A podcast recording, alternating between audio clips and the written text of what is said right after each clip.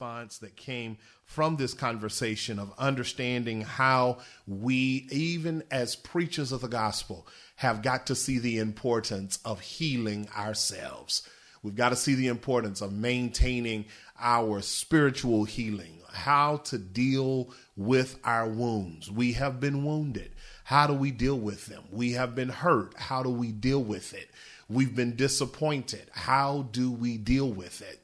And so we began in our last installment uh, when we were together. We began, first of all, by talking about the fact that we have to maintain healing of our own lives as preachers and as pastors by doing what we called some wound healing. How do we manage our wounds? How do we deal with our wounds? Because here's reality if we don't deal with them, we are subject to bleed on those we are trying to lead. Uh, and sometimes, if you're not careful, it will even come out in your preaching, it'll come out in our ministering.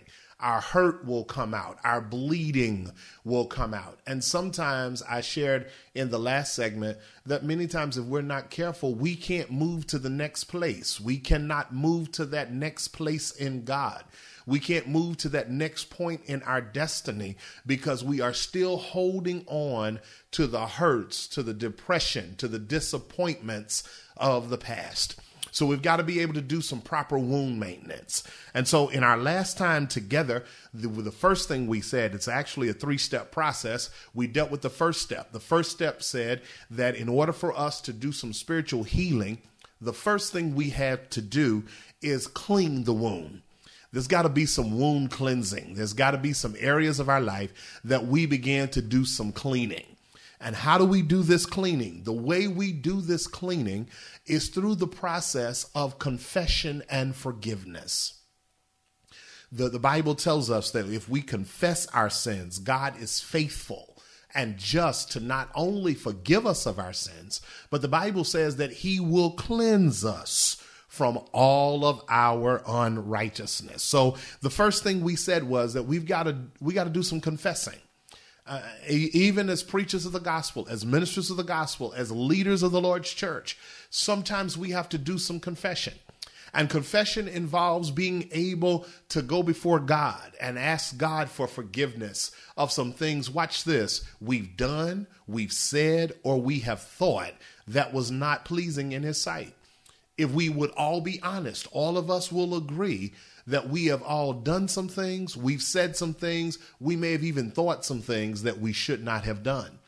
And sometimes, did I not tell you in the last segment that some wounds we are quick to blame on others that we have actually done to ourselves? It's what we call self inflicted wounding. Sometimes we inflict wounds on ourselves due to low self esteem we inflict wounds on our ourselves by holding on to hurts of the past. We inflict wounds on ourselves by not letting go of it, by not forgiving the person that has wronged us. Did I not tell you? If not, I'll tell you for free tonight that when we don't forgive, the only person we are wounding is ourselves. Because the reality of it is, the word forgive simply comes from a word that simply means I'm going to reinstate. I'm going to act like what you did to me has never been done before. And that's for my own good. That's for my ability to cleanse my heart, to cleanse my mind, to cleanse my spirit. Because there are some things I want from God and I need from God and I desire from God that I've got to be in the right place and frame of mind to receive. So last in our last segment, we basically encouraged you cleanse your wounds, clean them up when we hurt our bodies and we inflict wounds or have cuts or what have you, bruises, the first thing we should do is clean it. Get all of the dirt out of it. Get all of, of the in the dried up blood stains that have been there for a while. We got to clean all of that up.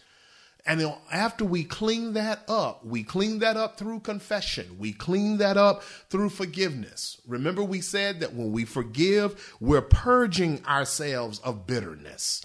I'm purging myself of strife. I'm purging myself of the resentfulness that I have held. I'm purging, I'm getting rid of the hurt. I'm getting rid of the anger. I'm getting rid of the guilt and the self pity that has hovered over my life and it has affected who I am. So, so we said that the first thing we got to do is clean it up. So now that the wound is clean, we've gotten all the dirt out of it and we've gotten things sort of clean. We've used the alcohol. It stung a little bit, but we now know that all of the impurities are out. We've wiped it out. We've cleaned it out. What's next? Well, that's what I want to talk about tonight. Once we clean our wounds, the next thing that needs to be done, even with wound management from a medical sense, once the wound is cleaned, it is then put in a place of protection. So the second thing we got to do is we've got to protect our wounds. How do we go about protecting the wounds? Well, let's think about it. Let's think about it. If confession and forgiveness will cleanse the wound, then the thing in order for us to protect it is we've got to change our whole thought process as it relates to the wound. When you clean a wound and you get it fully clean, in order to protect it, you've got to put some sort of bandage, some sort of covering. Ah, catch that. Some sort of bandage, some sort of covering over the wound. Look at this in order to prohibit the possibility of reinfection. Now, the reality of it is, and I'm talking specifically to those of us in the preaching and pastoring and leading and serving God's people, but this applies to anyone in the body of Christ. In understanding that in order for that particular wound to not be reinfected, we've got to cover it. When I think about that from a spiritual standpoint, in order for me to protect a wound, the Bible has now let me understand that once I have done some confession and I have done some forgiveness, the next thing I need to do is make some adjustments in my actions, in my attitude, and even in my thoughts. I want to say that again. I want to say that again. Once we clean the wound through confession and forgiveness, the next thing we do is we protect the wound. We protect the wound by making some adjustments. We got to make some adjustments. We got to put a bandage on it. In some cases, depending upon how deep the wound is, we might have to undergo some stitching or some stapling, which is then covered by a bandage. Some cases, the whole arm or the whole place of wounding is wrapped after it has been stitched and has been covered to ensure that it is not reinfected. Please understand tonight, beloveds, that if we are not careful, some things we are trying to heal from, we will reinfect it because we have not properly covered it. Yeah, we will reinfect it. Apostle Dickens, God bless you, sir. Minister Tracy Ross, good evening to you, my sister. We we will quickly reinfect that wound. Some things we think we are actually over, but we are not over. And because we are not over, when we get wounded all over again, it just remotely reminds us of some of the things we have gone through. That, that applies even in relationships. That simply says that I've got to be careful about what I allow myself to get into. I, I gotta I gotta make some adjustments. I got to make some adjustments. If you've ever been in a place where you have broken an arm or a leg and they put a cast on it, immediately one of the first things they tell you is for a brief season, you cannot get into open water.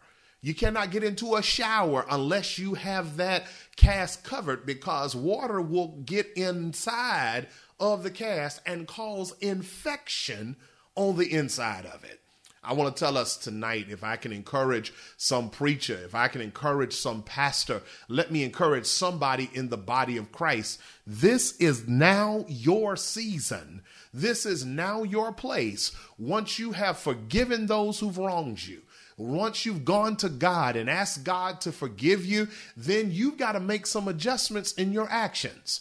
That's going to mean that you can't go certain places right now. That's going to mean that for a season, you may have to sort of separate or distance yourself from some situations, from some people right now. Why? I'm in the process of healing. Sometimes you're going to have to distance yourself from some conversations. There are going to be some conversations that are going to come up. People are going to talk about certain things, and it's still a little tender for you to deal with because they're talking about some stuff that is still causing you to deal with the wound. Sometimes you're going to have to separate and do understand that sometimes separation is a good thing. Sometimes it's a good thing. You know what separation does? Separation, get ready for this. Separation will allow you to see you for who you really are.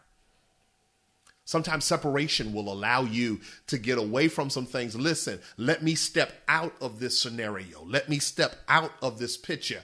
Let me step away from this crowd because apparently, if I stay in it too long, I'm going to miss some stuff that I really need to say. See, sometimes we got to thank God for some of the situations that He not only allowed, uh, He not only kept us in, but we have to thank God for some situations that He snatched us out of before it got too crazy. You know, the, the reality of it is, as I teach the folks at St. James Church, we got to thank God not only for what He provides, but we better take a moment to also celebrate the things He prevents. Ah, because there's some things that he pulled me out of in just enough time to keep me from making a total disaster of my life. He pulled me out of it in just enough time for me to keep me from making a fool of myself. And again, it was a matter of protecting myself. So, how do I do it? Well, the first thing I said is that we've got to be able to make some adjustments in our actions. See, because I'm in wound care, because I'm trying to heal from a wound, there are some things that I'm not going to be able to do for a season. If I could use this as an example, as heart wrenching and as gut wrenching as it was uh, in yesterday's match between the Cowboys and the Giants, and tonight my heart goes out to Dak Prescott, uh, who suffered such a horrendous injury uh, on yesterday during yesterday's game in order for that ankle that it, that was broken after yesterday's hit, in order for that ankle to fully heal, where it has some level of functionability, Dak has got to realize I can't play the game for a minute. May not be able to walk for a minute. I'm going to have to live in a moment where my actions are adjusted so that I can at least have an opportunity or a possibility to get out on the field again. And I want to minister to somebody's heart tonight, uh, even in that sad situation with Dak. It looks like that Dak is out for the remainder of the football season. But I got a word for somebody. Let me say this to somebody. Just because you're out for the season doesn't mean you are out of the game. I don't know who that was for, but you are watching me, you're listening to this podcast, and I want to just let you know tonight that just because you're out for this season does not mean you're totally out of it. Come on now. Here is the word of God. Here's the word of God. Let us not grow weary in well doing. Look at the next phrase for in due season when the time is right, when you have fully healed, when you have fully gotten back on the right track, after this season of adjustment, there will be the opportunity for you to get back on your feet and move forward from where you are. But do you not know that if you jump out there too quick, or if you try to jump back into that thing too quick, you're going to make things more difficult on yourselves. So we got to make some adjustments in our actions during this healing process. We got to make some adjustments. Young preachers, if I can encourage you from experience, do not preach hurt. As a matter of fact, don't preach out of hurt because if you preach out of hurt, the pulpit is no longer a battleground against Satan. When we preach out of hurt, the pulpit then becomes a battleground against people. And at that point, we have totally gone against Scripture. The Bible says we wrestle not against flesh and blood, but against principalities, powers, rulers of darkness, spiritual wickedness in high places. And sad but true, we will be operating and preaching in our hurt and preaching from a painful place that the principalities and the rulers of darkness will have victory because we are fighting or we are using the pulpit as a battleground against people and not against spiritual enemies. It's not wise to preach out of hurt. If you've been through a painful situation, if you've gone through a hurting situation, you're going to have to make some adjustments in your actions. That may mean that you may not need to preach for a while. That may mean that you need to give someone else an opportunity uh, to share the word. But whatever that means is I need to make some adjustments. I got to make some adjustments in my actions. But then, secondly, I've got to make some adjustments because I'm protecting my wounds. I've got to make some adjustments in my attitudes. I firmly believe that sometimes we have to realize that we are actually brought down so that we can be lifted up. I am convinced by my own life. My own life is testimony and witness to the fact that sometimes you have to go through a painful situation so that God can promote you to another dimension. See, see, the reality of it is, and I speak from a pastoral experience, there are some things I have encountered as a pastor that actually prepare me for this moment.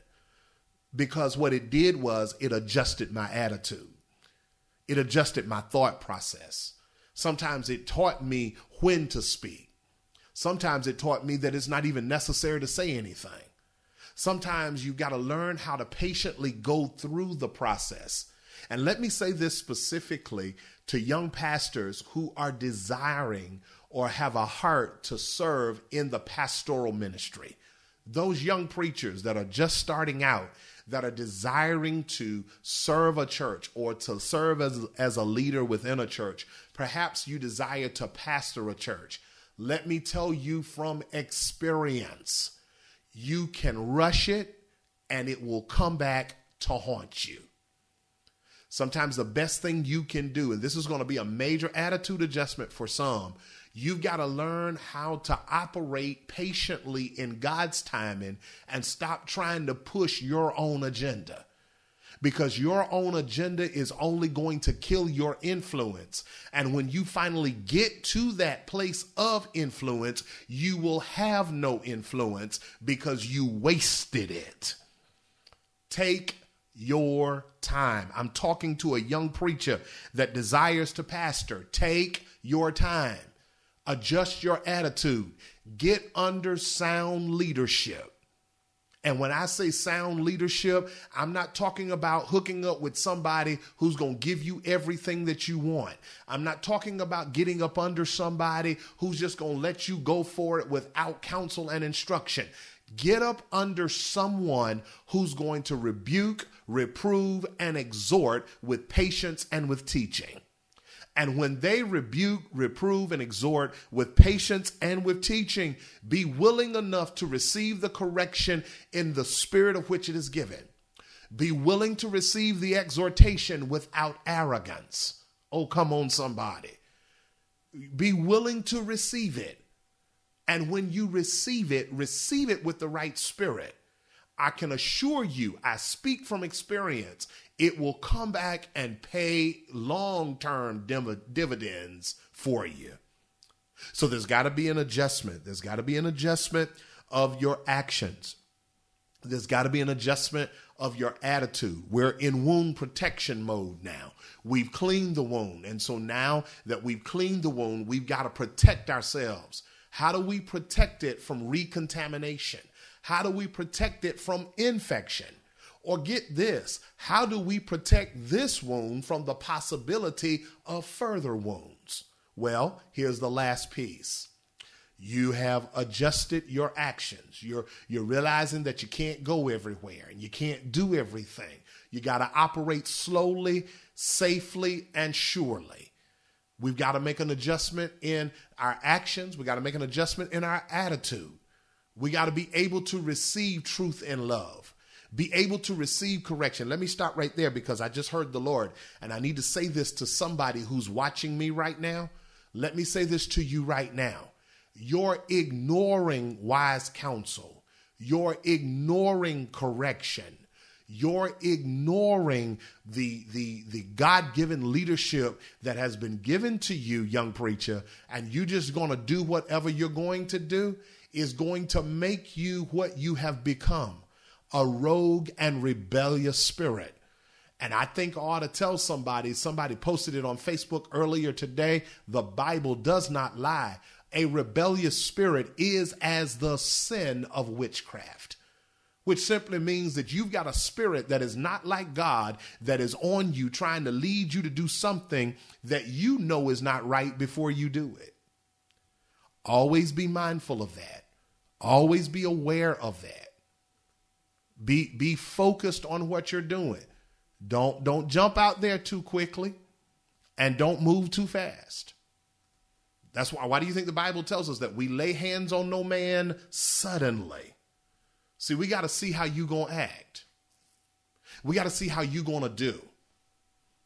I have to thank God for the late Bishop Eleazar Campbell because I shall never forget when I began to attend his church in Charlotte. I'll never forget this. Little did I know I was being tested of my humility and my servanthood because his reality if you can't serve, you're going to struggle in leadership. I should never forget it. I'll never forget this. Shortly after I arrived there, um, he had arranged for a carpet cleaner to come clean the carpets at the church. And before the carpet cleaner came, there were some very fine spots that were in the carpet right near the front of the church. And so immediately I saw it. And when I saw it, I asked him if he had a brush and some cleaner. I immediately got down on my knees. Now, I'm talking about one who is matriculated through seminary. I've, I've, I've, got doctorate degree behind my name. I have served as a pastor. Here I am now serving as an assistant pastor. At that point, I was a consecrated, of course, I still am, a consecrated bishop in the Lord's church, you know, but it was not beneath me to get down on my hands and knees with a brush and some carpet cleaner and scrub out some of these fine stains that were in the carpet before the carpet cleaner came in. When it was all said and done, I shall never forget this. Bishop Campbell said to me, and I remember these words vividly Bishop Campbell said to me, You were tested and you passed. I didn't fully understand it at the time, but now that I've gotten a little older, and now that I have matured in my faith and in my walk with God, and now here I am in a role of pastoring and preparing the next generation of preachers, I now understand that sometimes we got to get beyond ourselves. We got to adjust our attitudes. You may preach well, but if you can't sweep a floor, you need to adjust your attitude.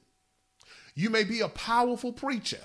You may have a great preaching gift, but if you cannot humble yourself and submit to someone's leadership, you've got an, an adjustment in the attitude that needs to take place. So, so when we understand that, when we understand that, we will begin to place ourselves in a position that we're starting to give protection to the wounds. We've adjusted our actions, we've adjusted our attitudes, and then finally, make sure you adjust your thought process. I can't help but close tonight without I can't help but close without using the words of the apostle Paul. The apostle Paul told the Roman church in Romans chapter 12, he said, I beseech, I beg, I plead with you, brothers, by the mercies of God, by, by the mercy, the grace, the unexpected favor of God, that you would present yourselves, present your bodies, present your lives as a living sacrifice, holy, acceptable unto God, which is your reasonable service. Please catch the phrase. Reasonable service is always going to be holy. It's going to be set apart to glorify God, right? It's going to be acceptable, which means we are not trying to please people, but my service is to please and magnify God. Holy, acceptable unto God, which is your reasonable service. In other words, as one translator put it, it's the least you can do. So, how do we live lives that are holy and acceptable unto God? Here it is. It's found in verse 2, and I'm done for tonight. Be not conformed to this world, but be ye transformed by the renewing by the changing of your mind, that you may prove what is that good and acceptable and perfect will of God. How, how, how do I protect the wounds? By working on my mind? Here it is. Here it is. What I've got to do is when I start working on my mind, I start changing my thought process. And watch what I'm about to say because I'm about to speak directly to somebody who's listening or watching tonight. When I start working on my mind, then it changes my perception. It changes my thought process. Some things that I would normally look at with a negative sense, I'm now able to see it in a different light. Some things that I would look at in a feeling of self pity, I'm now able to look at it and say, you know what? It's it's a rough moment right now, but I'm going to come over. I'm able to look at it and instead of looking at it in a feeling or a season of doubt and defeat that leads to depression, I'm able to tell myself that although weeping may endure for this night, I know I just changed scripture, joy will come in the morning. So I'm going to hold on to the fact that morning is coming. I'm going to hold on to the fact that a new day is coming. Come on, Jeremiah, remind us in the midst of your lamentations. Please catch this.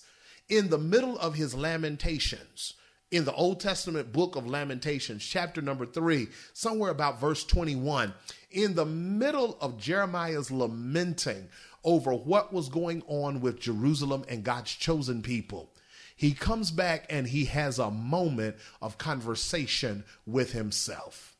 He says, This I recall to my mind. Therefore, I have hope. It is of the Lord's mercies that we are not consumed. Stop right there, JT. What are you saying to me? Here's what I'm telling you. Tonight, you ought to be grateful that even though you were wounded, you were not destroyed. Even though you have been wounded, it did not take you out. Young preacher, you have been hurt, but you're still here.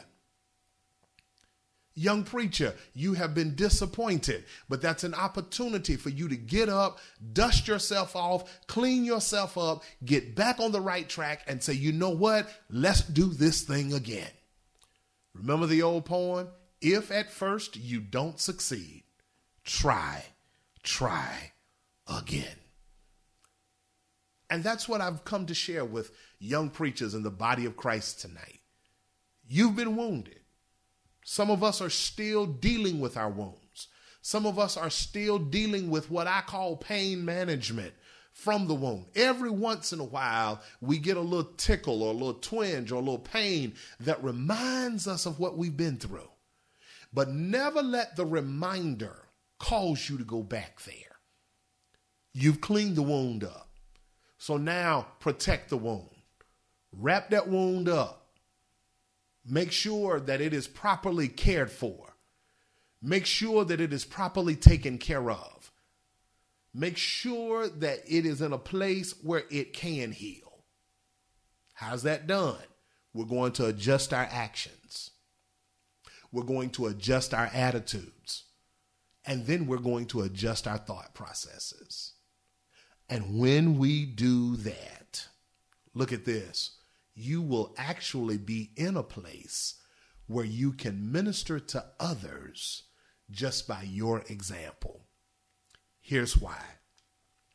The last thing Satan wants to happen in your life, somebody get ready for this revelation, is for you to come out over and through what you've been in. As a matter of fact, I'm going to tell somebody real quick hold on to this as I leave you tonight. The enemy is actually waiting for you to fall back into the pit that God has brought you out of. Make him out of a liar tonight. Make him out of a liar. And here's how you do it adjust your actions. That simply means I can't go places I want to go, I can't do things I want to do. Adjust your attitude. That simply means that I'm going to have to start or, or rather stop allowing little insignificant petty things to work my last nerve. Sometimes I just got to learn how to smile when I really want to tell some folks a few things. If you don't think silence is a tool of victory, take it from one who knows. Silence is a tool of the enemy. Why? It's a tool. It's a tool to defeat the enemy, rather, because the enemy will never know what you're thinking or what you're saying. And then finally, adjust your thought process. See, if you can keep your mind stayed on Him, watch the promise. He will keep you in perfect peace.